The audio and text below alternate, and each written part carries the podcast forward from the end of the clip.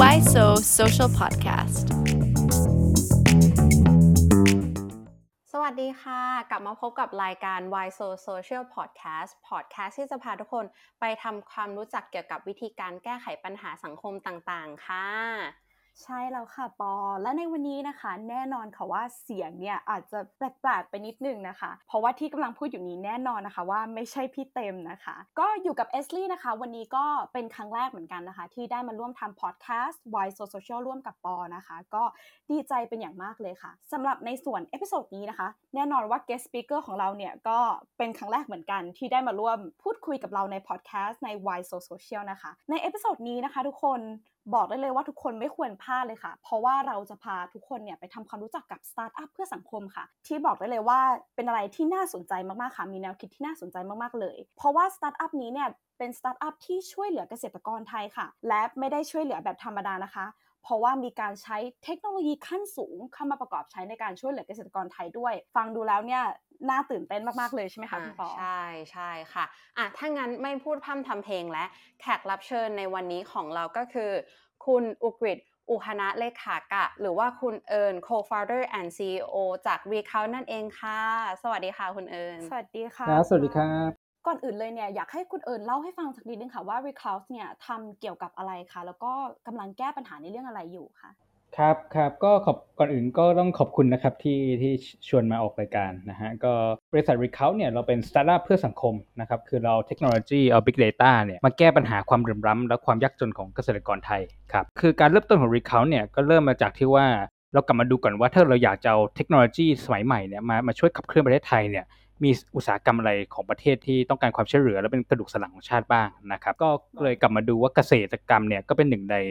sector ที่ค่อนข้างสำคัญนะครับเพราะว่าถ้าเกิดเราไปดูประชากรไทยเนี่ยคนไทยเกือบ 25 คนไทยเกือบ 40%ของประเทศเนี่ยหรือประมาณ 20 กว่าล้านคนเนี่ยอยู่ในภาคการเกษตรนะครับแต่เป็นกลุ่มคนที่ยากจนที่สุดในประเทศเลย คือถ้าเกิดเราไปดูเส้นความเหลื่อมล้ำในบ้านเราเนี่ยประเทศเราก็ต้องก่อนอื่นต้องยอมรับก่อนว่าประเทศไทยเนี่ยเป็นหนึ่งในประเทศที่มีความเหลื่อมล้ำมากที่สุดในโลกนะครับคนรวยก็รวยไปเลยคนที่ยากจนหรือคนที่อาจจะไม่มีสตังค์เนี่ยก็เป็นกลุ่มคนกลุ่มเยอะในประเทศไทยนะครับก็ส่วนมากกลุ่มคนกลุ่มนี้ก็เป็นเกษตรกรในบ้านเรานะครับคำถามก็คือว่าทำอย่างไรที่เราจะานวัตกรรมหรือจะเทคโนโลยีเนี่ยมาช่วยลดความเหลื่อมล้ำตรงนี้ลงให้ได้นะฮะแล้วทำยังไงที่จะมาเพิ่มรายได้ แล้วเพิ่มขีดความสามารถให้เกษตรกรไทยครับอันนี้คือคือที่มาที่ไปของรีเขาครับ โอเคค่ะ แล้วทีเดียค่ะ ก่อนที่เราจะไปเจาะลึกว่าตัว Recount เนี่ยค่ะทำงานเป็นยังไงแล้วก็สร้าง Social Impact อะไรบ้างอะค่ะ คือปออยากจะทราบตรงจุดเริ่มต้นของ Recount ก่อนนะคะ เพราะว่าเคยได้มาว่าคุณเอิญเนี่ยทำงานเป็น Consultant อยู่ที่อเมริกามาก่อน แต่ทีเนี้ยค่ะ จุดไหนที่ทำให้คุณเอิญนะคะ ตัดสินใจออกมาทำ Recount เอง ครับ คือที่มาที่ไปเนี่ยเกิดมาจากการที่ว่าส่วนตัวนะครับก็จบวิศวกรรมมา นะฮะก็คือจบวิศวกรรมคอมพิวเตอร์มา ก็โตมาในยุคที่อินเทอร์เน็ตกำลังเฟื่องฟูเลยนะครับ ยุคยุคประมาณสัก 2010 2012 ยุคที่ Facebook Instagram Tesla เพิ่งเพิ่งเกิดก่อตั้งขึ้นมาครับ ก็เป็นแรงบันดาลใจตั้งแต่สมัยนั้น พอดีว่าไปเรียนปริญญาตรีกับปริญญาโทที่อเมริกา แล้วก็มีโอกาสได้ไปทำงานใน Silicon Valley เป็นวิศวกรซอฟต์แวร์นะฮะ คือคือตอนนั้นเนี่ยผมเห็นตั้งแต่มาร์คซักเกอร์เบิร์กยังยังเดินอยู่ริมถนนเป็นห้องแถวอยู่ในในเอ่อ Silicon Valley อยู่เลย แล้วก็อยู่ดีวันดีคืนดีก็กลายเป็นบริษัทระดับโลกนะครับหรือเทสลาเนี่ยก็ยังเป็นอู่รถเล็กๆนะครับตอนนี้ก็เป็นบริษัทยักษ์ใหญ่ของโลกก็เป็นแรงบันดาลใจแล้วกัน ที่ทำให้อยากจะกลับมาประเทศไทยมาก่อตั้ง ธุรกิจสตาร์ทอัพของตัวเองนะครับแต่อย่างหนึ่งที่เป็นแรงบันดาลใจแล้วกันที่อยากจะมาทำด้านการเกษตร ก็คือว่าหลังจากที่ผมไปเป็นวิศวกรซอฟต์แวร์เนี่ยผมก็ย้ายไปไปเป็นเอ่อ consultant หรือ management consultant เนี่ยครับที่ให้คำปรึกษาบริษัทใหญ่ ๆ ระดับโลกนะครับจำได้เลยว่าตอนนั้นเนี่ยอายุแค่ 20 กว่าๆนะครับแต่ก็ได้เงินเดือนค่อนข้างเยอะนะครับแล้วก็บิน First Class นอนโรงแรม 5 ดาวตามเมืองต่างๆ ทั่วอเมริกาเลย ก็คือตอนนั้นเนี่ยก็ก็ถือว่าเป็นเรียกเรียกว่าเดย์สำหรับเด็กจบใหม่ที่อยากจะหางานก็ถือว่าน่าจะอยู่ในจุดสูงสุดแล้วณณณจุดนั้นในการทำงานก็คือได้เงินเดือนเป็น top สุดของอเมริกาในบริษัทยักษ์ใหญ่ของอเมริกานะครับโดยที่เราเป็นคนไทยเป็นคนเอเชียก็ถือถือว่าถึงจุดนั้นได้ แต่พอเราถึงจุดนั้นแล้วเนี่ยเรากลับมาถามตัวเองว่าอันนี้คือสิ่งที่เรามีความสุขในการตื่นมาทุกวันหรือเปล่านะครับคือคือสำหรับใครที่อยากจะทำงานเป็น consultant หรือว่าที่ปรึกษาทางธุรกิจเนี่ยจะรู้ดีว่าเงินเดือนเนี่ยดีมากนะครับเงินเดือนนี่น่าจะเป็น top top ของงานที่มีให้กับเด็กจบใหม่เลย แต่งานหนักมากคือจำได้เลยว่าทำงาน 8 7โมงเช้าถึงเที่ยงคืนทุกวันนะครับเป็นเวลา 3 ปีแล้วรู้สึกว่าร่างกายเนี่ยก็เริ่มอ่อนแรงลงทุกวันทุกวันนะครับแล้วตอนนั้นเนี่ยผมเป็นผู้เชี่ยวชาญเรื่องการทำ digital transformation ให้องค์กรใหญ่ ๆ ด้วย ก็คือต้องบินตอนนั้นผม base อยู่ที่บอสตันแล้วก็ต้องบินไปนิวยอร์กบินไปชิคาโกบินไป LA ทุกอาทิตย์เหนื่อยมากเหนื่อยมากครับก็คือจำได้เลยว่า ทุกวันจันทร์เช้าตอนตีสี่ต้องตื่นมา เพื่อจะไปขึ้นเครื่องบินตีห้าขึ้นเครื่องบินตีห้าไปถึงอีกเมืองหนึงตอนหกโมงครึ่งแล้วก็ต้องขับรถไปถึงไซต์ลูกค้าประมาณเจ็ดโมงครึ่งนะครับแล้วก็พฤหัสเย็นเนี่ยก็ต้องบินกลับบ้านที่บอสตันตอนกลางคืน ก็เป็นชีวิตที่เรียกว่าหนักหนานะครับ แต่ก็เป็นโอกาสการเรียนรู้และพัฒนาตัวเองที่ค่อนข้างรวดเร็วนะครับ แต่ก็เหนื่อยมาก ก็รู้สึกว่าเฮ้ยจริง ๆ แล้วเนี่ยเราอุตส่าห์เรียนร่ำเรียนมาเราอุตส่าห์มีไฟนะครับ แต่เรารู้สึกว่าทำไมงานที่เราทำเนี่ย คือทำให้บริษัทที่รวยอยู่แล้วเนี่ยรวยขึ้นไปอีกนะครับอืมแต่ทำไมเราไม่เอาความสามารถของเราตรงเนี้ยมาช่วยเปลี่ยนแปลงสังคมเลย อันเนี้ยก็คือเป็นที่มาที่ไปว่าเอออยากกลับมาเมืองไทยละอยู่อเมริกามาก็นานแล้วนะครับก็เป็นที่มาที่ไปว่าทำไมถึงกลับมาก่อตั้งรีคาที่เมืองไทยเมื่อสัก 4 ปีที่แล้วตอนปี 2017 ครับอืมค่ะค่ะแล้วตอนที่กลับมากลับมาที่ประเทศไทยแล้วมันเริ่มทำ recount เนี่ยค่ะ ตอนที่เริ่มทำใหม่ ๆ หน้าตาจุดเริ่มต้นของ recount มันมันเป็นยังไงอะคะแล้วก็มันมีการพัฒนาจาก จุดนั้นมาจนถึงปัจจุบันได้ยังไงคะครับก็ก็ต้องบอกว่าการทำสตาร์ทอัพหรือการทำธุรกิจเพื่อสังคมเนี่ยไม่ง่ายนะครับคือคือคือตอนเนี้ยปัจจุบันต้องบอกกันว่าปัจจุบันเนี่ยเรามีเกษตรกรที่เราช่วยเหลือประมาณสัก 5 0 0แสนกว่ารายนะครับเราได้รับเลือกให้เป็นสตาร์ทอัพเพื่อสังคมที่ดีที่สุดในเอเชีย จากทั้ง UN จาก World Bank จาก Gates Foundation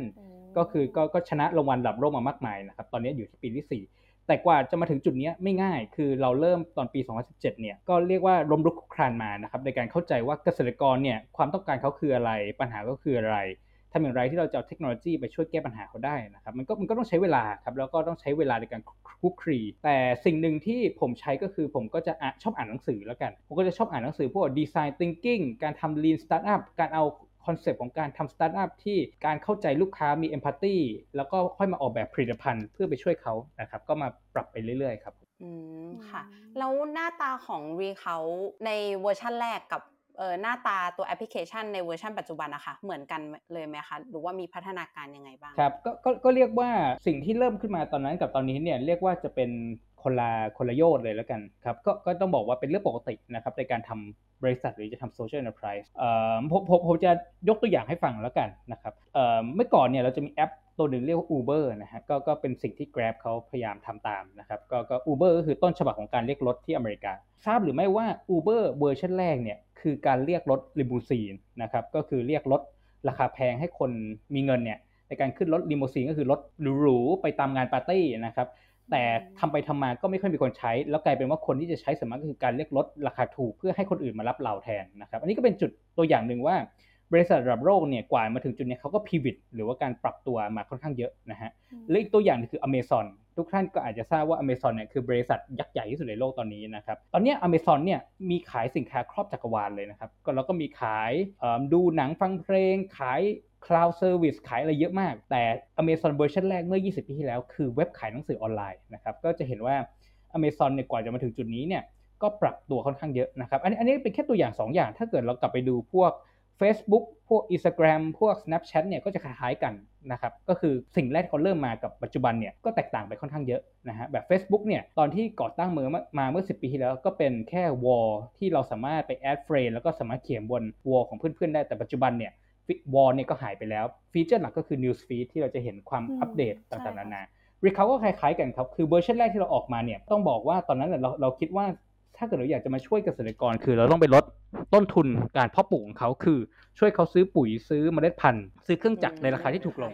เราก็เลยทำเป็นเว็บออนไลน์ซื้อปุ๋ยออนไลน์ ปล่อยไป 6 เดือนนี่ไม่แทบไม่มีคนใช้เลยนะฮะก็คือก็คือต้องต้องต้องเรียนอย่างนี้ว่า มันมีความแตกต่างค่อนข้างเยอะกับสิ่งที่เราอ่านในหนังสือในสิ่งที่เราเรียนในห้องเรียน กับสิ่งที่เราไปเห็นในหน้างาน คือถ้าเกิดเราอ่านหนังสือเนี่ยหรืออ่านงานวิจัยเนี่ยเขาก็จะพูดว่าเกษตรกรเนี่ยต้นทุนการผลิตเนี่ยมันแพงนะมันต้อง เขาไม่ค่อยมีเงินมาซื้อต้นทุนมันแพง ซื้อปุ๋ยซื้อยาเนี่ยมันแพง เราก็เลยคิดว่าเออถ้าเราลดลดต้นทุนให้เขาได้เนี่ย ก็น่าจะเป็นอะไรที่ดีนะ ในการซื้อของราคาถูกลงใช่ไหมฮะอืมค่ะพอเราปล่อยใช่ไปเนี่ย แล้วค้นพบว่าเฮ้ยปัญหาของเกษตรกรเนี่ยปัจปัจจัยการผลิตมันราคาแพงเนี่ยแต่มันมีปัญหาที่ฟันดัมเ n นทัลกว่านั้น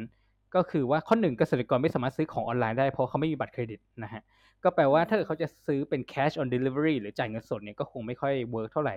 แล้วข้อที่สองก็คือที่หนักกว่านั้นก็คือส่วนมากเกษตรกรเนี่ยเขาซื้อของเนี่ยด้วยการขอสินเชื่อ สินเชื่อก็คือต้อง take loan มาเพื่อจะ purchase ของล่วงหน้า ก็คือว่าเขาไม่มีเงินสดหรอกในการซื้อปุ๋ยซื้อยาซื้อเมล็ดพันธุ์แปลว่าเขาต้องไปกู้เงินมาเพื่อมาลงทุนในการซื้อปัจจัยการผลิตต่างๆทำให้เรารู้สึกว่าเฮ้ยจริง ๆ แล้วเนี่ย ปัญหาที่ fundamental กว่าของเกษตรกรเนี่ยไม่ใช่ access to เครื่องมือที่ที่ราคาแพง แต่ปัญหาของเขาคือ access to financial product ที่ทำให้เขาสามารถกู้ยืมเงินได้ในราคาถูก ที่สามารถไปลงทุนซื้อปุ๋ย ซื้อเมล็ดพันธุ์หรือซื้อเครื่องจักรที่สามารถมาเพิ่ม productivity ของเขาได้สมากกว่า อันนี้ก็คือการที่พอเรา launch product ออกไปเนี่ยการไปคุกคีกับลูกค้าเนี่ยการ iterate บ่อยๆเนี่ยก็จะทำให้เรารู้ว่า product อะไรกันแน่ที่ลูกค้าเราต้องการครับตอนนี้เราก็เลย pivot ออกมากลายเป็นว่า ตอนนี้เราเลิกก็เลยเลิกทำซื้อปุ๋ยซื้อเมล็ดพันธุ์ผ่านออนไลน์ไปก่อน ตอนนี้เราก็เลยมาจับว่าโอเค เราจะช่วยเกษตรกรในการเข้าถึงผลิตภัณฑ์ทางการเงินที่ต้นทุนมันถูกลงได้อย่างไรบ้างนะครับ ก็เดี๋ยวเดี๋ยวผม go into detail แล้วกันนะครับในเรื่องนี้ อืม ได้ค่ะอืมแล้วทีเนี้ยค่ะ คือตอนช่วงปี 2017 ที่มีการแบบว่าปล่อยตัวแอปของ Ricult มาใช่ไหมคะ คือตอนนั้นเนี่ยซึ่ง คือจริง ๆอะปอก็ยังคิดว่าในปัจจุบันนะคะ สิ่งที่ Ricult ทำอะค่ะ ก็ยังถือว่าเป็นอะไรที่ใหม่สำหรับเกษตรกรไทย แล้วก็ถือจริง ๆ ว่าแบบเป็นเอาเอาพูดตรงๆคือปอรู้สึกว่ามันเป็นการแบบปฏิวัติการแบบในวงการแบบเกษตรกรไทยอะค่ะแบบว่ามันแทบจะไม่มีแอปพลิเคชันที่ทำอะไรแบบแนวแนวๆนี้เลย ทีเนี้ยค่ะปอก็เลยสงสัยว่าในช่วงแรกตอนที่มีการแบบปล่อยตัวแอปพลิเคชันมาค่ะ ตัว ทีมงานแล้วก็ตัวคนอื่นนะคะมีวิธีการที่จะแบบสื่อสารกับเกษตรกรยังไงบ้าง ให้เขาอะค่ะเข้าใจคอนเซปต์ของ Recount แล้วใช้แอปตัวนี้ ครับก็เอิ่มเดี๋ยวเดี๋ยวเดี๋ยวผมขออนุญาตเล่าให้ฟังคร่าวๆนิดหนึ่งนะฮะว่า Product ของ Ricult คืออะไรกันแน่นะครับณอะณได้ณค่ะปัจจุบันได้แล้วแล้วก็ค่ะอาจจะขอเท้าความให้น้องๆบางคนที่อาจจะยังไม่ได้เข้าใจว่าทำไมการกู้เงินเนี่ย คือเรื่องสำคัญอะนะได้ครับค่ะมคือคือค่ะคือคือต้องเรียกว่าในโลกความเป็นจริง คือหลังจากที่เราจบมหาลัยมาแล้วเนี่ยแล้วเราต้องการเริ่มต้นธุรกิจอะไรสักอย่างหนึ่งเนี่ยส่วนมากนะครับเรียกว่าเกิน 70%แล้วกัน ผู้ประกอบการต้องกู้กู้เงินเพื่อมาลงทุนนะครับไม่ว่าเราจะเป็นร้านก๋วยเตี๋ยว ร้านขนม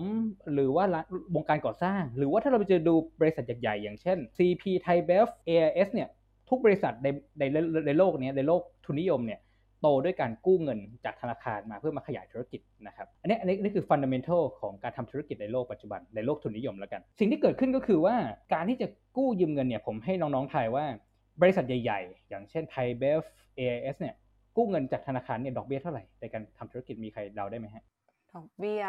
ร้อยละเท่าไหร่ต่อปีร้อยละร้อยละสิบอะค่ะอะถูกไหมอะอืมให้เดาใหม่ครับคิดว่าเท่าไหร่เอเอสลี่คิดว่าเท่าไหร่ เอสลี have no idea เลยค่ะคุณปอผมผมเฉลยให้แล้วกัน พวกบริษัทใหญ่ ๆ ที่อยู่ในตลาดหลักทรัพย์เนี่ย ดอกเบี้ยเขาอยู่ที่ร้อยละสามร้อยละสี่ต่อปีโหนะคถูรับกผมเริ่มมากที่ตรงนี้ก่อนอืมคิดว่า SME ที่เป็นร้านโชว์หวย หรือว่า SME ที่เป็นรับเหมาก่อสร้างเนี่ยไปกู้ธนาคารเนี่ยคิดว่าดอกเบี้ยเท่าไหร่ครับถ้าเป็น SME ละตอนนี้เอ่มจริง ๆ มันก็ควรควรจะถูกกว่าไหมอะบริษัทยักษ์ใหญ่ได้ที่4% SME ได้ที่เท่าไหร่โอ้ถ้างั้นก็น่าจะได้ที่หกอะค่ะ แปดเปอร์เซ็นต์ SME อยู่ที่ประมาณ10%โอืมอเคเริ่มเห็นความแตกต่างไหมครับว่าบริษัทยักษ์ใหญ่อยู่ที่4% SME ที่เป็นรายได้ปีละ50ล้านร้อยล้านอยู่ที่ประมาณ10%เกษตรกรคิดว่ากู้เนี่ยได้เท่าไหร่โอ้ถ้าถ้างั้นก็น่าจะแบบว่าสิบห้ายี่สิบสูงโอเคกว่าควรจะ15ถึง20แต่สิ่งที่น่าเศร้าของบ้านเราก็คือธนาคารส่วนมากไม่กล้าปล่อยกู้ให้เกษตรกร เพราะว่าความเสี่ยงสูง เกษตรกรก็เลยต้องไปกู้นอกระบบที่100%ต่อปีโอ้โหตาย ก็ ไม่ไม่หลุดพ้นความยากจนกันหรอกแบบว่าถ้าเจออะไรแบบนี้อืมใช่ครับะอันเนี้ยเราก็เลยอยู่ในโลกที่น่าเศร้าตรงที่ว่าเรากำลังอยู่ในโลกทุนนิยมนะครับเขาเรียกว่าอืม capitalist ค่ะ society ที่ยิ่งคุณรวยโอกาสคุณจะยิ่งเยอะ ต้นทุนในชีวิตคุณจะยิ่งถูก ลองคิดดูง่ายๆนะครับน้องสองท่านว่า สมมติถ้าเกิดเราเป็นคนรวยเนี่ยเราสามารถเดินเข้าไปสมมติถ้าเกิดเราเป็นคนรวยเราอยากจะซื้อทิชชู่แล้วกันมาใช้ในห้องน้ำผมสามารถเดินเข้าไปในเอ่อร้านเอ่อใหญ่ ๆ แล้วก็ซื้อ ทิชชู่มาเป็นแพ็คแพ็คแพ็คแพ็คแพ็คใหญ่ๆได้ใช่ไหมสามารถซื้อน้ำทีร้อยขวดมาเป็นแพ็คใหญ่ๆ ต้นทุนมันก็จะถูกลงใช่ไหมครับซื้อเป็นเป็นบล็อกวอลลุ่มแต่ถ้าเกิดเราเป็นคนจนเนี่ยซึ่งเงินเราไม่เยอะเนี่ยเราต้องไปซื้อทีละขวดทีละขวดจากเซเว่นจากร้านขายของชำหน้าปากซอยเนี่ยซึ่งทำให้ต้นทุนการใช้ชีวิตเรานี่แพงขึ้นประมาณ 10-20%จากคนรใช่วยใช่อันนี้นี่คือตัวอย่างคร่าวๆ อันนี้คล้ายๆกันเลยว่าสมมติถ้าเกิดเราเป็นคนจนแล้วเราจะทำธุรกิจเนี่ยต้นทุนทางการเงินของเราเนี่ยแพงมากนะฮะผมก็เลยมองว่าเออทำยังไงที่เราจะลดความเหลื่อมล้ำตรงนี้ลงอะ ทำยังไงที่เราจะช่วยเกษตรกรในการเข้าถึงสินเชื่อจากร้อยสองร้อยเปอร์เซ็นต์ต่อปีเหลือสักสิบห้าเปอร์เซ็นต์แล้วกันก็ยังดีนะครับในการที่ทำให้มันแบบสมเหตุสมผลหน่อยนะครับ เพราะว่าในท้ายที่สุดแล้วเนี่ยการทำเกษตรเนี่ยก็คือ SME เจ้าหนึ่งก็คือผู้ประกอบการคนหนึ่ง ผมต้องบอกตามตัวว่าผมโลกไม่สวยเนาะคือคือบางคนจะบอกว่าเฮ้ยเรากำลังวิ่งในทุ่งลาเวนเดอร์ที่เกษตรกรต้องปลูกทำเกษตรแล้วมีความสุขสามารถเก็บไม่จริงไม่จริงแบบว่าน้ำท่วมทีหนึ่งคือแบบ เงินหายไปหมดเลย จริงครับ อันนั้นคือโลกความเป็นจริง เราไม่ได้อยู่เราต้องยอมรับก่อนว่าเราไม่ได้อยู่ในโลกในทุ่งลาเวนเดอร์ใช่ไหมที่ในน้ำในมีปลาในนา มีข้าวเกษตรกรยิ้มแย้ม ลูกสามารถเก็บผักเก็บเลี้ยงหมูเลี้ยงไก่มาเชือดกินในบ้านได้ แต่โลกในโลกความเป็นจริงแล้วเนี่ยเกษตรกรก็คืออาชีพหนึ่งที่เกษตรกรเขาต้องหาเงินมาเลี้ยงครอบครัวใช่ไหมฮะแต่แบบที่น้องพูดเมื่อกี้ถูกต้องเลยว่า บางปีเนี่ยเขาเจอน้ำท่วมหรือภัยแล้งเนี่ยเกษตรกรเนี่ยไม่ใช่รายได้เท่ากับศูนย์นะครับ แต่รายได้ติดลบเพราะเขาติดหนี้อยู่ แปลว่าอาชีพเกษตรเนี่ยคืออาชีพของคนส่วนมากในประเทศที่ high risk low return อันนี้เป็นคำพูดที่สำคัญ เพราะว่าการลงทุนของคนทั่วไปคือ high risk high return ใช่ไหมผมลงเงินทุนในตลาดหลักทรัพย์ ผมไปเปิดร้านอาหาร เปิดร้านก๋วยเตี๋ยวเนี่ยโอเค high risk แต่ถ้าเราทำสำเร็จก็ high return แต่การทำเกษตรเนี่ย high risk เพราะว่าเราต้องเจอ risk จากสภาพอากาศ เจอจาก climate change เจอโลกร้อน เราเจอ risk จากราคาสินค้าเกษตรแปรปรวน แล้วก็ low return อีกเพราะว่า margin ที่เราได้จากการปลูกข้าวปลูกอ้อยปลูกมันเนี่ยมันน้อยมากเลย เทียบกับเงินลงทุนที่เราทำไปคำถามของเราก็คือว่าทำอย่างไรที่เราจะลดความเสี่ยงของเกษตรกรลงมาได้ อันนั้นคือโจทย์ข้อแรกของ Recount เราก็เลยพยายามออกแอปพลิเคชัน เพื่อมาช่วยเกษตรกรในการควบคุมการเพาะปลูก เพื่อจะเพิ่มรายได้ของเขานะฮะเพราะว่าถ้าเกิดเราลด risk ของเขาได้แล้วก็เพิ่ม return ของเขาได้เนี่ยธนาคารก็จะกล้าปล่อยสินเชื่อในราคาถูกลงให้เขา ก็แปลว่าเราจะสามารถทำ financial product เพื่อจะช่วยเกษตรกรในการกู้ยืมเงินในราคาถูกลงได้ครับ อันนี้ก็คือสรุปว่า Recount ทำอะไร เราจะช่วย 2 ส่วน ข้อ 1 ก็คือเราจะช่วยเขาในการคุมความเสี่ยง เพิ่ม productivity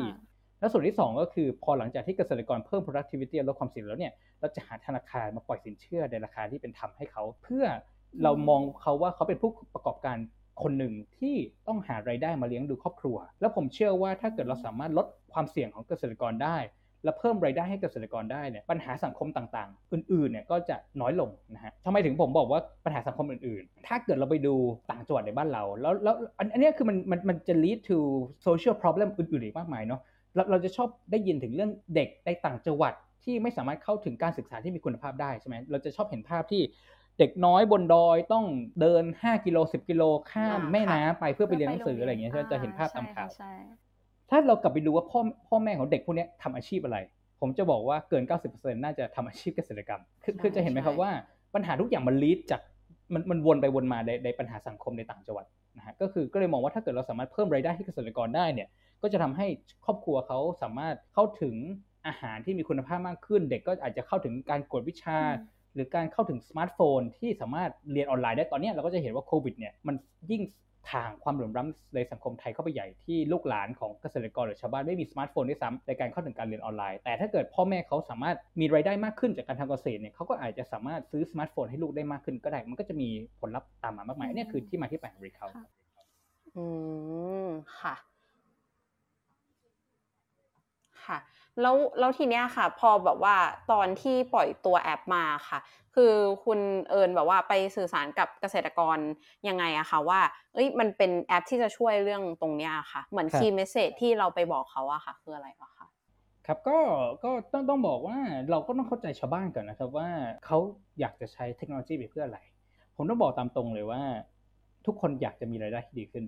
เอาเอาแบบโลกไม่สวยเอาแบบเอาแบบความเป็นจริงคือชาวบ้านเขาก็อยากจะมีตังค์มากขึ้นเพื่อจะเอาตังค์เนี่ยไปซื้ออาหารไปส่งลูกไปโรงเรียนได้ดีขึ้นใช่ไหมครับก็คือเราก็ต้องไป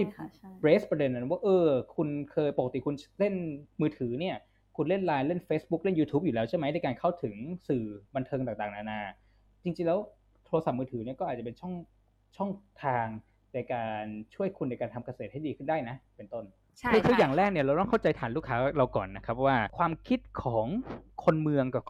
ความคิดของคนต่างจังหวัดนี่แตกต่างกันมากเลย วิธีการรับรู้ข้อมูล วิธีการคิดต่อโลกนะครับ คืออันเนี้ยเดี๋ยวเดี๋ยวมันจะลงลึกไปก็คือบางคนเนี่ยอาจจะชอบคิดว่าทำไมเราต้องมีระบอบประชาธิปไตยในประเทศไทยสิในสังคมจะได้ดีขึ้น แต่ชาวบ้านเนี่ยเขาก็อาจจะคิดแตกต่างกันเนาะเขาอาจจะคิดว่าสิ่งแรกที่เขาสนใจคือทำอย่างไรที่เขาจะอยู่รอดได้ไปไปวันๆทำอย่างไรที่เขาจะมีรายได้มาจุนเจือครอบครัวได้ อันนี้คือสิ่งหนึ่งที่เราต้องเข้าใจ fundamental thinking ของ ฐานกลุ่มลูกค้าที่เราจะไปช่วยเหลือก่อนนะครับพอเราเข้าใจกลุ่มนี้ได้ปั๊บเนี่ยเราก็ต้องเข้าใจต่อว่าทุกคนไม่เหมือนกัน not everyone is the same แปลว่าอะไร แปลว่า ถ้าเกิดเราไปเจอคนหนึ่งร้อยคนนะครับ อาจจะมีคนแค่ยี่สิบคนที่อยากจะลองอะไรใหม่ๆ อันเนี้ยผมผมผมไม่ผมไม่ได้สร้าง theory นี้ขึ้นมานะ อันเนี้ยเป็นหลักการทางจิตวิทยาเขาเรียกว่า innovation adoption curve ก็คือว่าการที่เราออกนวัตกรรม หรือเราออกผลิตภัณฑ์อะไรอะไรใหม่ ๆ ขึ้นมาเนี่ย มันจะมี 20 คนที่เป็น early adopter อีก 20%เป็นเอ่อเป็น follower อีก 20%เป็น late adopter แล้วก็อีก 20%เป็น laggard ก็คือไม่ใช้ ซึ่งอันเนี้ยไม่ไม่ได้ไม่ได้ apply แค่ social innovation หรือว่านวัตกรรมเพื่อสังคมอย่างเดียว ถ้าเกิดเราไปดูแบบ TikTok หรือ Facebook เนี่ย ก็จะ follow curve คล้าย ๆ กันนะฮะ ยกตัวอย่าง TikTok แล้วกันนะครับ ผมไม่แน่ใจว่าน้อง ๆ ใช้ไหม แต่ตอนเนี้ยก็กำลัง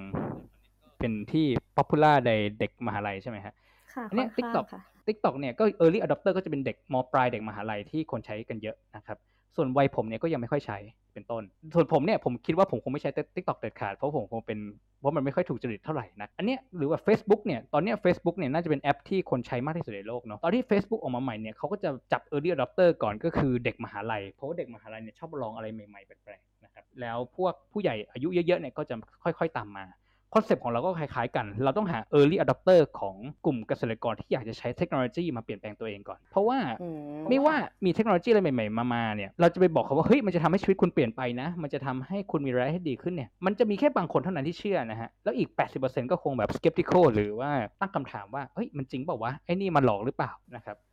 ใช่ครับใช่อันเนี้ยเราก็เลยต้องพยายามจับ 20%ที่เป็น early adopter ของเราให้ได้ก่อน อืม แล้วในในตอนเนี้ยค่ะ คือคุณเอิญคิดว่า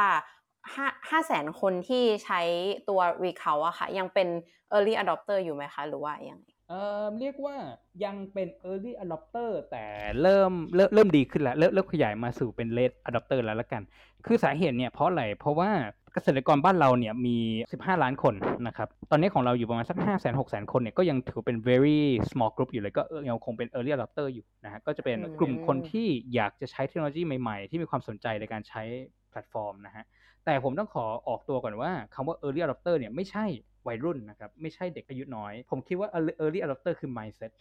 คือตอนนี้สิ่งหนึ่งที่เราค้นพบก็คือ เราจะเจออายุประมาณสัก 60-70 ที่ก็เป็นกลุ่มคนสูงอายุแล้วเนาะแต่เขาก็ยังอยากจะหาอะไรใหม่ๆ มาเปลี่ยนแปลงตัวเองอยู่ผมก็จะ treat ว่าพวกเนี้ยคือ early adopter ของเรา เราก็จะเจอคนอายุมา20-30 ที่ไม่ว่าเราจะไปพูดอะไรเขาก็ไม่อยากใช้ เพราะเขาบอกว่าเขาสบายกับสิ่งปัจจุบันนะครับ มันก็อาจอาจจะอธิบายหลาย ๆ อย่างในสังคมไทยได้เลยนะครับ ว่าบางคนเนี่ยเขาก็ชอบในสิ่งที่มันเป็นอยู่ในปัจจุบัน ชอบอะไรอะไรเดิม ๆ แล้วก็จะมีอีกอืมครึ่งหนึ่งที่ชอบอะไรใหม่ ๆ ที่อยากจะเกิดการเปลี่ยนแปลง จริง ๆ แล้วการออก Product อะไรใหม่ ๆ มันก็ follow the same trend นะครับอืมอืมค่ะโอเคแล้ว ตัวแอปพลิเคชันของ Ricult เนี่ยคือตอนนี้ก็คือฟรีใช่ไหมคะ เป็นฟรีแอปพลิเคชันสำหรับ user ใช่ไหมคะ ใช่ครับ คือคือจุดหลักของเราเนี่ยเรา เราอยากจะเป็นเอ่อ social enterprise นะครับ ก็คือเราเป็นอืม double ค่ะ bottom line company อันนี้อันนี้เป็นคำคำศัพท์ที่ popular มากๆในในต่างประเทศแล้วกัน ก็คือว่ามันจะคือทำอย่างไรที่เราจะทำธุรกิจไปด้วยนะครับ คือคือผมชอบคำหนึ่งที่เขาบอกว่า you can do well and do good at the same time ก็คือคุณสามารถทำธุรกิจไปด้วยมีกำไร สามารถเติบโตบริษัท แล้วก็สามารถทำดีกับสังคมไปได้ด้วยกันนะครับ ก็เป็นเทรนด์ที่บริษัทต่างชาติก็อืมค่ะทำกันเยอะ เราก็เลยมองว่าทำอย่างไรที่เราจะช่วย stakeholder หลักของเราก็คือเกษตรกร โดยที่ไม่ต้องทำเงินจากเขา แต่เราสามารถไปเชื่อมต่อเขากับ service ต่างๆ อย่างเช่นเซอร์วิสทางการเงิน พวกการเข้าถึงอุปกรณ์การเกษตร หรือว่าตลาดในการขาย แล้วเราก็อาจจะไปกิน margin หรือ commission จากผู้รับซื้อที่เป็นรายใหญ่นะครับซึ่งปัจจุบันเนี่ยเราก็ทำอย่างนั้นอยู่อืมค่ะอืมทีนี้ค่ะเออช่วยอธิบายให้ฟังอีกนิดนึงได้ไหมคะว่าในการกินมาจินนะคะ คือมีการทำยังไงอะคะแบบกับเอ่อบริษัทรายใหญ่อย่างเงี้ยครับค่ะครับครับ ก็คิดง่าย ๆนะครับ ผมไม่แน่ใจว่าน้องๆ เป็นพวกเอ่อนักช็อปออนไลน์หรือเปล่านะฮะได้กันอ้าวเพราะตัวยงเลยค่ะสองคนนี้ชอบ shopจริงๆแล้วก็ concept ก็คล้ายๆกันนะครับคือแอปที่น้องๆใช้เนี่ยก็มีหลายแอปเนาะในเมืองไทยเนี่ยน้องๆใช้ฟรีค่ะใช่ไหมครับในการซื้อของใช่แต่ใช่ค่ะคอมมิชชั่นบริษัทพวกนั้นเขาได้เงินจากอะไรเขาได้เงินจากคอมมิชชั่นที่เกิดการซื้อขายเกิดขึ้นใช่ไหมครับอืมก็ concept ก็คล้ายๆกันอืมก็คือมันก็มีร้านอาหาร มีโรงงานอ้อยโรงงานมันสำปะหลังที่อยากจะซื้อผลผลิตจากเกษตรกรเขาก็เขาก็เข้ามาในแพลตฟอร์มเราที่เรามีเกษตรกรกว่า5 0 0 0 0ราย แล้วก็อยากจะซื้อคือคือข้อดีของแพลตฟอร์มเราคือเรารู้ว่าเกษตรกรlet let's say ว่าเกษตรกรในจังหวัดลบบุรีที่ปลูกพืชแบบมีไม่ใช้สารเคมีที่มีข้อมูลย้อนกลับได้ว่าอยู่ที่ไหนมาจากที่ไหนมี traceability data เนี่ยโรงงานเขาก็อยากได้ เขาก็จะมาในแพลตฟอร์มอืมแล้วก็มา มามาเชื่อมต่อกับเกษตรกรโดยตรง แล้วขอซื้อผลิตภัณฑ์นะครับอืมข้อดีกับเกษตรกรก็คือเกษตรกรก็ได้ขายของโดยตรงเข้าสู่โรงงาน โดยไม่ต้องผ่านพ่อค้าคนกลางเป็นต้นครับอือืมมค่ะทีนี้เดี๋ยวปออาจจะขอ recap ให้ผู้ฟังนะคะ ก็คือตัวภายในแอป Recount เนี่ยหนึ่งคือมีในเรื่องของพยากรณ์อากาศ แล้วก็อันที่สองก็อารมณ์เป็นแนว marketplace แล้วก็อันที่สามเป็นในเรื่องของสินเชื่อใช่ไหมครับคะแล้วจริงๆเรามีมีมีเรียกว่าขอใช้คำศัพท์ว่าเป็นเหมือนกับ robo advisor ในวงการการเงินก็คือว่า เรามีข้อมูลในการมาช่วยเกษตรกรในการวางแผนตั้งแต่ต้นจนจบเลย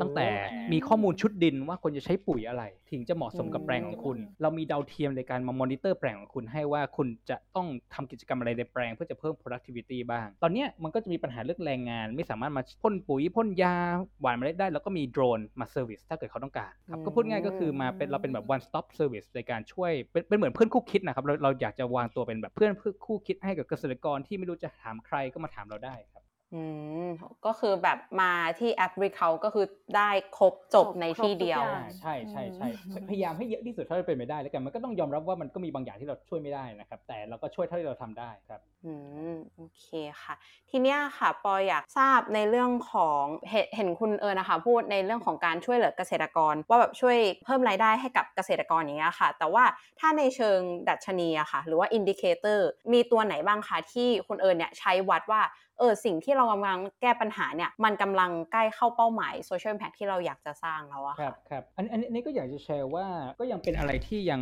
involving อยู่ revolving อยู่นะครับ คือเราก็ยังปรับไปเรื่อยๆนะฮะจริงๆแล้วนี่ขอโฆษณาหน่อยถ้าเกิดน้องๆ คนไหนอยากจะมาฝึกงานกับ Recount นะครับเราก็อยากจะหาทีมงานเพิ่มเติมในการทำ impact assessment อยู่นะครับ ในตรงนี้ ก็เพราะว่าเรารู้สึกว่าเมืองไทยเนี่ย ยังไม่ค่อยมีบริษัทที่ทำ social impact assessment แบบจริงจังเท่าไหร่นัก ในการวัดผลลัพธ์ต่อสังคม แล้วก็เอาไป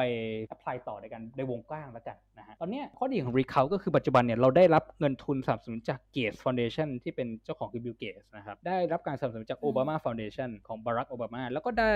เอ่อเงินทุนสนับสนุนจาก Impact Investor จากสวิตเซอร์แลนด์จากญี่ปุ่น ก็คือเรามีนักลงทุนเขาเรียกว่าเพื่อสังคมหลากหลายระดับโลกแล้วกันอืมที่อยากจะให้เทคโนโลยีเพื่อการเกษตรเนี่ยมันเกิดขึ้นในเมืองไทยให้ได้ แล้วสิ่งหนึ่งที่เขาจะย้ำตลอดก็คือว่าเราต้องวัดผลให้ได้ เพราะว่าเราจะไปรู้ได้ยังไงว่าเราทำดีกับสังคมหรือเปล่าถ้าเกิดเราวัดไม่ได้ใช่ใช่ยกตัวอย่างแล้วกันผมยกตัวอย่างคำๆนะ ผมบอกว่าเนี่ยผมจะลดน้ำหนักให้ได้ นะถ้าเกิดผมไม่ชั่งน้ำหนักเนี่ยไม่รู้ว่าน้ำหนักผมลดไป 10 โลเนี่ยผมจะบอกคนอื่นได้ไงน้ำหนักผมลด ผมจะเข้าข้างตัวเองหรือเปล่าเฮ้ยผมดูผอมลงเด็กกระจก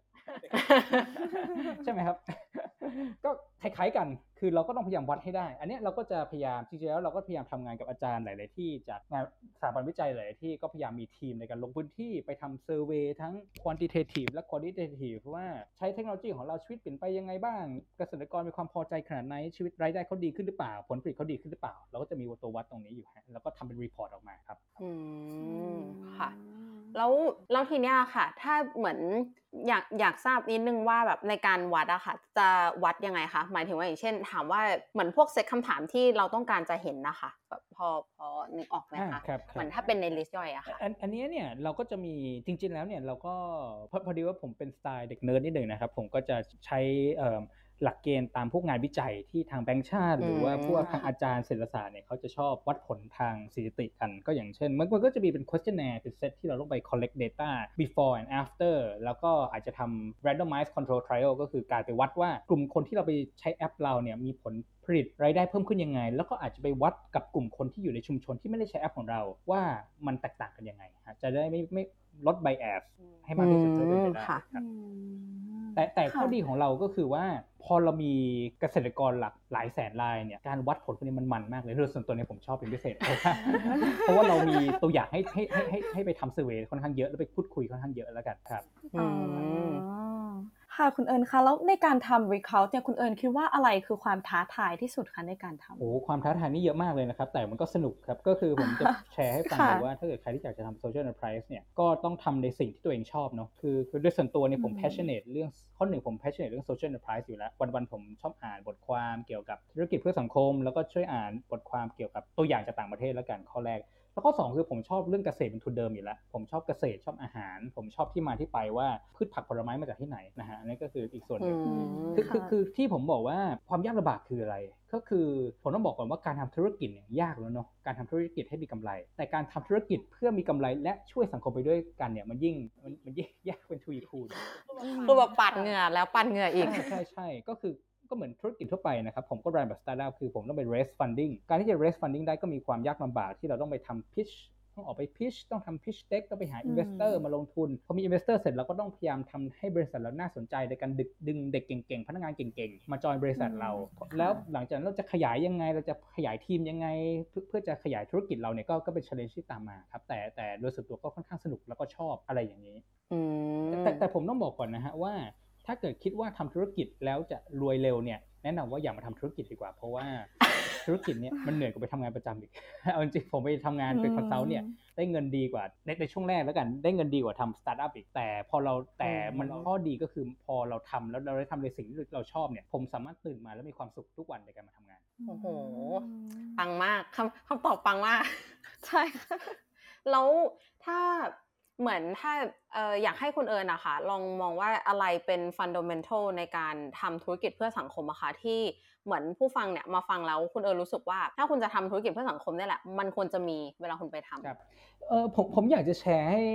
ท่านอื่นๆและน้องๆนะครับว่าโดยเฉพาะน้องๆและการที่มาจากสายสังคมนะว่าการทำธุรกิจเพื่อสังคมเนี่ยผมรู้สึกว่าปัญหาของไม่ใช่ปัญหาแล้วกันเรียกว่าเป็นข้อเสนอแนะแล้วกันกับการทำ ธุรกิจเพื่อสังคมในเมืองไทยคือคนส่วนมากที่มาทำธุรกิจในสังคมเพื่อทำเมืองไทยเนี่ยจะมาจากสายสังคม หรือสายอืมโซเชียลค่ะเวิร์กซึ่งเป็นคนที่มีจิตใจดี และเป็นคนที่อยากจะเห็นสังคมดีขึ้น แต่ไม่ใช่นักธุรกิจที่เก่ง อันนี้อันนี้อันนี้ผมขอบอกตรงๆแล้วกันคือคือคือสิ่งที่ต้องทำก็คือว่าเราต้องไป เพิ่มความเกร่งแกร่งในการทำธุรกิจ เพราะว่าถ้าเกิดเราจะไปพึ่งเงินบริจาค หรือจะไปพึ่งเงินสนับสนุนจากรัฐองค์กรอย่างเดียวงบ CSR เนี่ยมันคงอยู่ไม่ได้นะฮะผมก็เลยจะแนะนำว่าเราอาจจะต้องเริ่มอ่านหนังสือทางธุรกิจมากขึ้นหน่อยมันก็มีหนังสือมากมายนะครับหรือมีคอร์สให้เทคหรือว่าเราอาจจะไปหาเพื่อนที่จบทางสายธุรกิจมาจอยบริษัทกับเรา นะครับเพราะว่าในความเป็นจริงแล้วเนี่ยเราก็ต้องไปทั้งสองขา คือเราต้องเก่งทั้งสายโซเชียลสายสังคม แล้วก็เก่งในสายธุรกิจด้วยนะครับเพื่อจะทำให้ธุรกิจเพื่อสังคมมันมันรอดได้นะครับอืมครับแต่แต่แต่แต่ค่ะโอเคอันนั้นอันนั้นอันนั้นคือคำขู่กันแล้วกันว่าเฮ้ยเอ่อว่าว่าว่าในโลกความเป็นจริงมันก็จะมีความยากลำบากนะครับแล้วก็ค่ะอยากจะถ้าเกิดเป็นไปได้เนี่ย ลองไปทำงานข้างนอกสักหน่อยเนี่ยก็ดีนะครับ มันจะได้ประสบการณ์ที่ดี อาจจะไปทำ internship หรือไปฝึกงาน หรืออาจจะไปทำงานข้างนอกก่อนสักปี 2 ปี เพื่อเราจะได้เข้าใจว่าการทำงานในองค์กรเนี่ยมัน work ยังไง มันการ structure บริษัทเนี่ยเป็นยังไงนะฮะแล้วก็พอเรามาเริ่มบริษัทของเราเองเนี่ยเราจะได้เข้าใจนะครับแต่เมื่อกี้เป็นคำขู่แล้วกันแต่คำข้อดีก็คือเงินสนับสนุนและเงินทุนก็หาไม่ยากนัก นะครับเพราะว่าในเมืองไทยเนี่ยยังมีธุรกิจเพื่อสังคมยังไม่ค่อยเยอะ เราก็จะมีโครงการตต่างๆ ของทั้งภาครัฐและภาคเอกชนที่ให้เงินสนับสนุนเราในการก่อตั้งธุรกิจครับออืมอืมค่ะโอเคค่ะ ก็ถ้าใครรู้สึกว่าอยากเก็บเกี่ยวประสบการณ์ในการทำธุรกิจเพื่อสังคมเนี่ยก็แนะนำให้ไป intern ที่บริษัทคุณเอิญได้เลยนะคะ เข้าไปเลยเว็บไซต์วิเคาใช่ครับ ก็แนะนำว่าไป Facebook ของ Ricult Page ก็ได้ครับ Ricult เกษตรกร Ricult นะครับใบไม้ Ricult เกษตรกร แล้วก็ส่ง Facebook Message มาก็ได้ครับ แล้วเราก็จะติดต่อกันได้ครับสุดยอดโอเคค่ะค่ะค่ะแล้วคุณเอิญคะคุณเอิญคุณเอิญมองว่า Recount เนี่ยในอนาคตคุณเอิญเห็นภาพของ Recount เป็นยังไงบ้างอะคะอ๋อมีภาพครับก็ก็ก็คือเอิ่มคือคือคือผมต้องบอกอย่างนี้ว่าในเมืองไทยเนี่ยรีเขาอาจจะดูว่า ไปค่อนข้างใหญ่ แล้วก็ได้รับเงินทุนเราน่าจะเป็น Social Impact Startup ที่ได้รับเงินทุนมากที่สุดในเมืองไทยนะตอนนี้เรา raise funding ไปได้แล้วประมาณสักร้อย ห้าสิบล้านบาทนะครับก็ก็โอ้โหจากทั้งองค์กรไทยและองค์กรต่างชาติยอดแต่แต่ต้องบอกว่าถ้าเราไปเทียบกับองค์กรระดับโลกเนี่ยเรานี่เป็นจิ๊บจอยเลยนะฮะก็เลยก็เลยก็ก็ก็อยากจะบอกว่าระดับโลกเนี่ยเราก็ยังไม่ได้ยังไม่ได้อะไรนะครับในประเทศไทยเนี่ยเราก็อาจจะไปเร็ว ตอนนี้ goal ของเราคือเราอยากจะ set example ว่า social enterprise ในเมืองไทยเนี่ยก็สามารถไประดับโลกได้ แล้วก็เป็นเป็น case อืม study ที่ สมมติถ้าเกิดเด็กไทยไปเรียนที่สแตนฟอร์ดไปเรียนฮาร์วาร์ดไปเรียนที่ยุโรปเนี่ยก็อยากจะให้ Ricult เนี่ยเป็นหนึ่งใน case study ของการเอานวัตกรรมเพื่อสังคมมาเปลี่ยนภาคการเกษตรในบ้านเรานะฮะนั่นคือพันแรกก็จะได้เป็นหวังว่าจะมีธุรกิจเพื่อสังคมอื่น ๆตามมานะฮะแล้วเราก็ยินดีนะครับผมก็ยินดีแชร์ แล้วก็ ยินดีไปฟุมฟักน้องๆ ถ้าใครที่อยากจะจะจะจะทำโซเชียล n อน r ร r i s e นะครับอันนี้ข้อแรก ข้อ 2 ก็คือเราก็คงจะขยาย Recount นะครับ ก็ตอนนี้เรามี 5 0 0 0 0 0 คนใช้ประมาณ 5 0 0 0 0 0 คนนะฮะ ปีหน้าเนี่ยเราคงอยากจะแตะหลักล้านให้ได้นะครับ เราก็อยากจะเป็นธุรกิจเพื่อสังคมที่แตะชีวิตคนไทยหลักล้านคนให้ได้ แล้ว step ต่อไปคือเราจะเริ่มค่ะขยายไปต่างประเทศละ ตอนนี้เราก็มีแผนในการ expand ไปเวียดนาม ไปอินโด ไปฟิลิปปินส์นะครับใน step ต่อไปอืมมสุดยอดเลยค่ะ เรียกได้ว่าเป็นแบบ aim ใหญ่มาก ใช่ค่ะ อันนี้เดี๋ยวให้คุณเอิญแชร์สักนิดนึงละกันค่ะ ในฐานะที่คุณเอิญเนี่ยททำ Ricult มานานแล้ว แล้วก็มีประสบการณ์ในหลาย ๆ ด้าน คุณเอิญคิดว่าอะไรคือ I wish I knew ของคุณเอิญนะคะ อะไรที่คุณเอิญรู้สึกว่าเนี่ยถ้าเรารู้มาก่อนหน้านี้ก็คงจะดีเหมือนกันอะไรแบบนี้ค่ะ อาจจะเป็นเรื่องการทำงานการใช้ชีวิตได้หมดเลยนะคะอืม I wish I knew เหรอครับ ใช่ค่ะเรื่องขอขอแชร์เรื่องการทำงานแล้วกันเนาะได้ค่ะได้ค่ะ คือคือคือคือ I wish I knew ถ้าเกิดกลับไปตอนที่ผมเริ่มก่อตั้งใหม่เนี่ย ผมคงหาคนมาช่วยให้เร็วกว่านี้ นะครับคือคือคือต้องบอกก่อนอืมว่าโดยส่วนตัวเนี่ยตอนเด็กๆเนี่ยผมเป็นคนที่ค่อนข้าง introvert นะฮะเป็นเป็นคนที่พูดไม่ค่อยเก่งเท่าไหร่แล้วก็เป็นเด็กเรียนแล้วกัน ก็เลยทำให้เป็นคนที่อ่านหนังสือเยอะแล้วก็พยายามทำอะไรตัวเองเยอะนะฮะแต่พอเรามาทำธุรกิจผมเจอ limitation ว่ามันไม่สามารถทำด้วยคนเดียวได้ มันต้องมีทีมอืมต้องมีคนช่วย คือคือถ้าค่ะเกิดผมกลับไปได้เมื่อสักสองสามปีที่แล้วเนี่ยผมคง reach out หา mentor เร็วกว่านี้ ในการหาว่าเฮ้ยมีรุ่นพี่อืมหรือว่ามีใครที่อยากจะมาช่วยแนะนำเราไหมนั่นคือข้อแรก ซึ่งในเมืองไทยเนี่ยข้อดีของเมืองไทยคือมีคนที่อยากจะสนับสนุน social enterprise เยอะมาก แล้วก็อยากยินดีจะมาให้คำปรึกษานะครับนั่นคือข้อแรก ข้อ 2 คือเราควรจะเริ่มหาพนักงานหรือว่าทีมงานที่เก่งในส่วนที่เราไม่เก่ง อย่างเช่นส่วนตัวเนี่ยอืมผมไม่ใช่ผมเป็นคนที่เขียนโปรแกรมและรู้เทคโนโลยีเก่ง แต่ผมไม่ใช่เป็นคนทำโซเชียลมีเดียแล้วทำ marketing เก่ง ตอนหลังเนี่ยตอนแรกผมก็เริ่มทำเองเนี่ยกิ๊กก๊อกกิ๊กก๊อกไปเรื่อยๆเนี่ยก็ไม่ค่อย work แต่หลังจากนั้นหลังจากเริ่มมีน้องๆเนี่ยมาจอยทีมเราแล้วก็เก่งกว่าผมในฝั่งเนี้ยก็ ผมก็ให้เขารับผิดชอบเลย ตอนนี้เราก็จะเริ่มพุ่งกระฉูดในฝั่ง marketing มากขึ้น ก็คือถ้ากลับไปได้เนี่ยผมคงจะเขาเรียกว่า delegate งานให้ได้ดีกว่านี้แล้วกัน ว่าเฮ้ยเราไม่ควรจะเอางานทุกอย่างเนี่ยมาไว้ในตัวเราเอง เราควรจะรู้ว่าเราเก่งอะไรและไม่เก่งอะไรแล้วก็พยายามหาคนช่วยในส่วนที่เราไม่เก่งโอเคค่ะ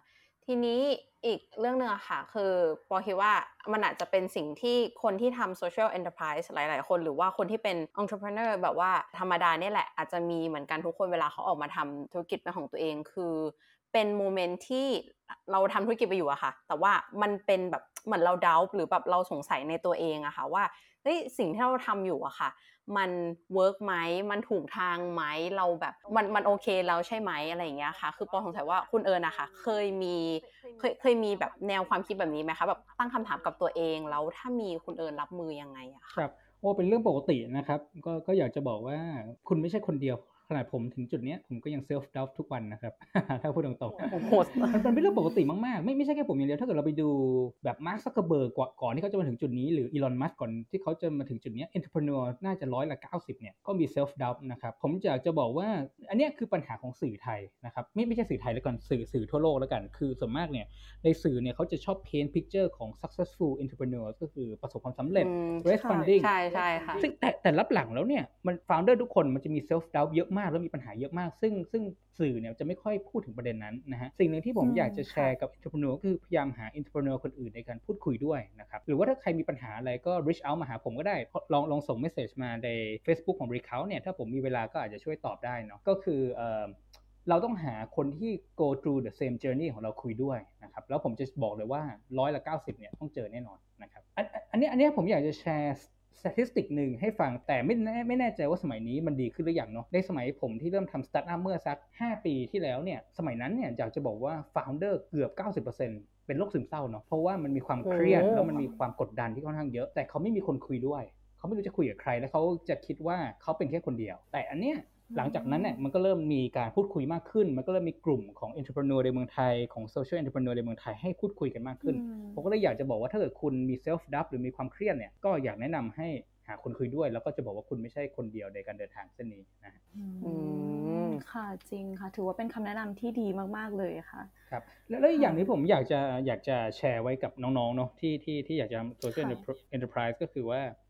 เราต้องควรเราเราอาจจะต้องมี plan B ไว้หน่อยนะครับ เพราะว่าการทำ startup หรือการอืมทำ social enterprise เนี่ย success rate มันแค่มันน้อยกว่า 5%มีร้อยบริษัทน้อยมากอันนี้ค่ะอันนี้อันนี้อันนี้คือเรื่องปกตินะครับ ไม่ใช่แค่เมืองไทยอย่างเดียว ทั่วโลกเนี่ย การที่เราจะเห็น Amazon Facebook หรือบริษัทใหญ่ๆ เมืองไทยขึ้นมาหนึ่งเจ้าเนี่ยมันมีคนที่ล้มตายไปก็เป็น 10บสเจ้านะฮะคำถามของเราก็คือว่าเราได้ประสบการณ์อะไรหรือเราได้ experience อะไรในการทำงานอันนี้ของเราเพ ราะว่าถ้าเกิดเรา fail เนี่ยค่ะเรายังสามารถกลับไปสู่ตลาดแรงงานพูดพูดว่าหมายถึงว่าเรายังกลับไปสมัครงานได้อยู่นะครับซึ่งซึ่งซึ่งเราอาจจะลองคิดเผื่อว่าถ้าเกิดเราทำธุรกิจเนี้ยเราไม่ work เนี่ยมีอะไรที่เราเขียนในเรซูเม่เราได้มั่งที่สามารถเป็นจุดที่เรา stand out เพราะว่าผมเชื่อว่าบริษัทอืมส่วนมากเนี่ยชอบคนที่กล้าลองอะไรใหม่ ๆ แล้วกล้าออกมาเปิดธุรกิจเองเพราะมันเป็น skill set ที่หาไม่ได้ในพนักงานประจำ นะครับอยากอยากจะให้คิดถึงตรงนี้ด้วยเผื่อไว้เป็นแผน B อืมอื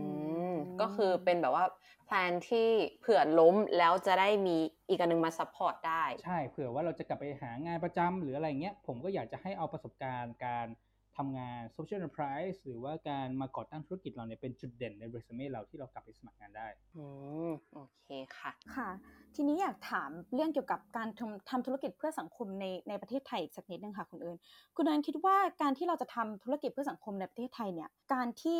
คือเราจะต้องรอให้คนเนี่ยมี awareness ถึงปัญหาเหล่านั้นก่อน เราจึงจะสามารถที่จะ offer solution แล้วเราก็จะได้ผลทางธุรกิจที่ได้ความสำเร็จมากกว่า หรือคุณเอิญคิดว่าจริงๆแล้วเนี่ย awareness ไม่สำคัญหรอกเราอยากจะทำเราก็สามารถทำได้เลย ตรงนี้คุณเอิญมีความคิดเห็นยังไงเกี่ยวกับประเด็นนี้คะครับครับเอ่อก็ก่อนอื่นนะฮะผมผมคิดว่าต้องต้องต้องต้องต้องต้องเรียนตรงนะครับว่าไม่ใช่ทุกปัญหาในโลกนี้จะสามารถเป็น SE ได้อันนี้อันนี้ต้องต้องต้องเรียนตามตรงนะฮะก็เพราะว่าบางบางปัญหาเนี่ยมันอาจจะมีคนพร้อมจะจ่ายตังค์นะครับ หรือว่าพร้อมจะมี Market Size ที่ใหญ่พอที่เราสามารถทำ รายได้จากอุตสาหกรรมนั้นได้ แล้วก็จะมีบางอุตสาหกรรมหรือปัญหาสังคมบางอย่าง ที่อืมเราไม่สามารถทำธุรกิจได้ แต่อาจจะเป็นหน้าที่ของภาครัฐ ในการใช้งบประมาณรัฐ มาแก้ปัญหาพวกนั้นนะครับค่ะเป็นต้น อันนี้อันนี้ในก่อนอื่นก็ต้องต้องต้องเรียนนำตรงนะฮะมอันนี้ต่อมาก็คือเราคงต้องกลับมาดูแล้วว่าค่ะปัญหาสังคมที่เราสนใจเนี่ยมันมีโอกาสทางธุรกิจหรือเปล่าในการทำเป็น SE ได้นะครับ ไม่งั้นเราอาจจะต้องเป็นมูลนิธิหรือเป็น non-profit ที่ที่อาจจะต้องพึ่งพา องค์กรการกุศลหรือเงินภาครัฐนะฮะอย่างอย่างหนึ่งที่ที่ที่ที่ผมบอกก็คือว่าโอเค ถ้าเกิดเราคิดว่าปัญหาของเราเนี่ยมีปัญหามากพอแล้วก็คนสนใจที่จะเราสามารถมี business model ได้จริงๆเนี่ยก็ก็อยากจะให้ลองดูนะครับเพราะว่าถ้าเกิดไม่ลองดูเนี่ยเราก็คงไม่รู้หรอกว่าผลตอบรับของลูกค้าจะเป็นยังไงนะครับผมผมจะยกตัวอย่างหนึ่งแล้วกันนะครับว่าอย่างเช่นเรื่องของ depression แล้วกันนะครับ มันเป็นปัญหาที่ต่างประเทศเนี่ยเป็นปัญหาที่ค่อนข้าง widespread ที่คนค่อนข้าง aware กัน แต่เมืองไทยเนี่ยในช่วงที่ผมโตขึ้นมาเมื่อสัก 10-20 ปีที่แล้วเนี่ยคนไม่ค่อยพูดถึงเรื่องปัญหา depression เท่าไหร่นักนะฮะ อันนี้ก็อาจจะเป็นโอกาสหนึ่งที่ว่าถ้าเกิดเราพูดก่อนเนี่ย ถึงแม้สื่อข้างนอกหรือสังคมข้างนอกอาจจะไม่ค่อย aware แต่ถ้าเกิดเราพูดออกไปแล้วคนก็รู้ว่าเฮ้ยมันเป็นปัญหาจริงๆ แล้วเราก็มาช่วยแก้ปัญหาเนี่ยก็อาจจะเป็นโอกาสที่เราจะ จะจะจะแก้ปัญหาได้นะครับ สิ่งหนึ่งที่ผมอาจจะนำเสนอหรือแนะนำก็คือว่าเราอาจจะไปลองดู successful social enterprise ในต่างประเทศ คือคืออันนี้มันไม่ใช่แค่ social enterprise อย่างเดียว ขนาด startup เองก็ดีเนี่ย ก็ส่วนมากนี่ก็คือเป็นโมเดลที่เราได้รับแรงบันดาลใจมาจากต่างประเทศเหมือนกันนะครับยกตัวอย่างแล้วกันแบบ Grab เนี่ย Grab เนี่ยก็ไม่ใช่ไอเดียที่ original อะไรเลยนะ Grab เนี่ยคือไอเดียที่เราไปพูดง่ายๆก็คือไป copy Uber มานั่นเองที่มันสำเร็จในอเมริกาใช่ไหมครับหรือว่าแบบวงในเนี่ยก็เป็นเป็นการ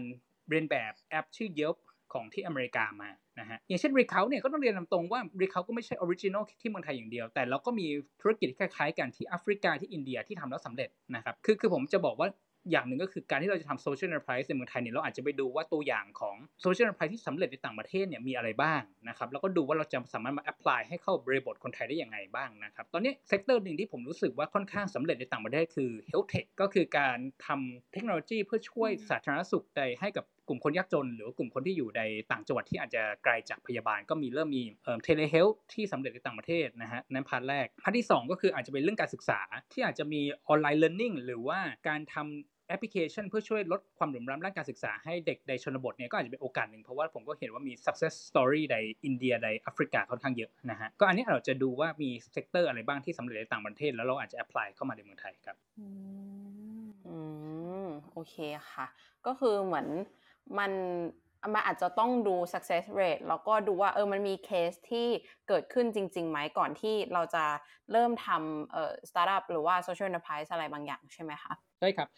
อันอันอันนี้อันนี้ผมผมอาจจะต้องต้องออกตัวอย่างนี้นะฮะว่าอาจจะแนะนำแล้วกันไปคันแนะนำแล้วกันนะครับไม่ใช่ไม่ไม่ใช่ไม่ได้อยากจะอะไรนะคือถ้าเกิดเรามีไอเดียอะไรสักอย่างหนึ่งเนี่ยลองไป search ใน Google เลยว่าในต่างประเทศเนี่ยเคยมีคนทำอะไรคล้ายๆไอเดียนี้ไหมนะฮะเพราะว่าถ้าเกิดเป็นอะไรที่แหวกแนวมากเนี่ยเราอาจจะต้องกลับมา พิจารณาแล้ว เอ๊ะทำไมมันไม่มีใครในอินเดีย หรือแอฟริกา หรือว่าในอเมริกาใต้ทำสำเร็จมาก่อน เพราะว่าประเทศพวกนั้นเนี่ยวงการโซเชียล n อน e r p r i s e หรือวงการในการแก้ปัญหาสังคมเนี่ยมันล้ำสมัยกว่าเราไปหลายสิบปีนะฮะก็ก็ก็อาจจะลองเริ่มมาพิจารณาเอ๊ะทำไมมีคนทำสำเร็จหรือไม่มีสำเร็จก็อาจจะเรียนรู้จากเขาได้ครับอืมโอเคค่ะอะมาถึงคำถามสุดท้ายค่ะ ให้สำหรับผู้ฟังที่ฟังอยู่ตอนนี้เรารู้สึกว่า ออจริง ๆเขาเนี่ยก็อยากจะช่วยแก้ไขปัญหาในในเรื่องของเกี่ยวกับเกษตรกรนะคะ ทีเนี้ยแต่เขาอะก็อาจจะยังไม่รู้ว่าเออเนี่ยสำหรับคนทั่วไปหรือคนธรรมดาเนี่ยค่ะ จะสามารถทำได้ยังไงบ้างแล้วคุณเอิญนะคะ มีคำแนะนำอะไรบ้างว่า คนธรรมดาอย่างพวกเราเนี่ยจะสามารถทำอะไรเพื่อช่วยแก้ปัญหาเกษตรกรไทยได้บ้างคะครับก็จริงๆแล้วถ้าจะให้ลงรายละเอียดนี้ก็มีหลากหลายนะฮะก็ข้อหนึ่งก็คือว่า เอ่อเราก็คงต้องอาจจะอุดหนุนเกษตรกรแล้วกันอย่างเช่นว่าถ้าเกิดเราเป็นไปได้เนี่ยผมก็จะพยายามอุดหนุนสินค้าเกษตรจากเกษตรกรโดยตรง ผักผลไม้อะไรเนี่ยก็ถ้าเป็นไปได้นะครับ ข้อแรกข้อ 2 ก็คือเราอาจจะมองว่ามันจะมีองศาไหนที่เราอาจจะออก SE หรืออาจจะทำเป็นองค์เป็นเป็นเป็นเป็นธุรกิจเพื่อมาช่วยเกษตรกรได้นะครับ ส่วนใครที่ทำงานในธุรกิจใหญ่ๆเนี่ยเราก็อาจจะมองจากมุมเอ่อ CSR ก็ได้ว่าองค์บริษัทใหญ่ๆเนี่ยจะมาช่วย support ตรงนี้ได้ยังไงบ้างนะครับอืมสุดท้ายก็คืออาจจะดูถึงเอ่อภาครัฐแล้ววงการการเมืองว่าเราอาจจะต้องเลือกตัวแทนเราที่สามารถมีนโยบายที่สามารถไปช่วยเหลือเกษตรกรได้จริงๆนะครับแล้วก็มีความจริงจังในการแก้ปัญหาสังคมได้จริงๆนะครับก็มีสองสามประเด็นที่เราอาจจะมาช่วยเหลือเกษตรกรได้นะครับแต่ก็อยากจะบอกว่ายังอยากจะให้มี social enterprise ในเมืองไทยมากกว่านี้นะครับแล้วผมมองว่ามันยังมีปัญหาสังคมหลายๆอย่าง ที่ภาครัฐจะแก้อย่างเดียวเนี่ยคงไม่ได้หรอกคงต้องมีพึ่งพาภาคเอกชนในการเข้ามาช่วยแก้ปัญหาสังคมด้วยกันนะครับแล้วผมก็มองว่ายังมี resource ในเมืองไทยเยอะที่อยากจะสนับสนุน social enterprise รุ่นใหม่นะครับแนะนำก็คือมันมีจะมี social enterprise club of Thailand นะครับซึ่งซึ่งชมรม social enterprise นะครับซึ่งผมก็อยู่ในนั้นก็ก็เป็นเป็นเป็นชมรมที่ดีนะครับที่ทำให้ผู้ประกอบการเรื่อง SE สามารถมาพูดคุยกันได้ครับอืมโอเคค่ะโอ้ยปังมาก episode นี้แล้วก็ขอขอบคุณคุณเอิญมาก ๆ เลยนะคะ ที่มาเล่าให้ฟังเกี่ยวกับทั้ง Ricult เองแล้วก็ในการทำธุรกิจยังไงเนาะใช่โอเคค่ะสุดก็ยอดขอบพวกเราคุณมากขอเลยคุณค่ะข อบคุณมากเลยนะคะถ้ายังอ๋อได้ครับยินดีครับ โอเคค่ะ ถ้ายังไงก็ขอลาไปก่อนค่ะ สวัสดีค่ะครับสวัสดีครับค่ะ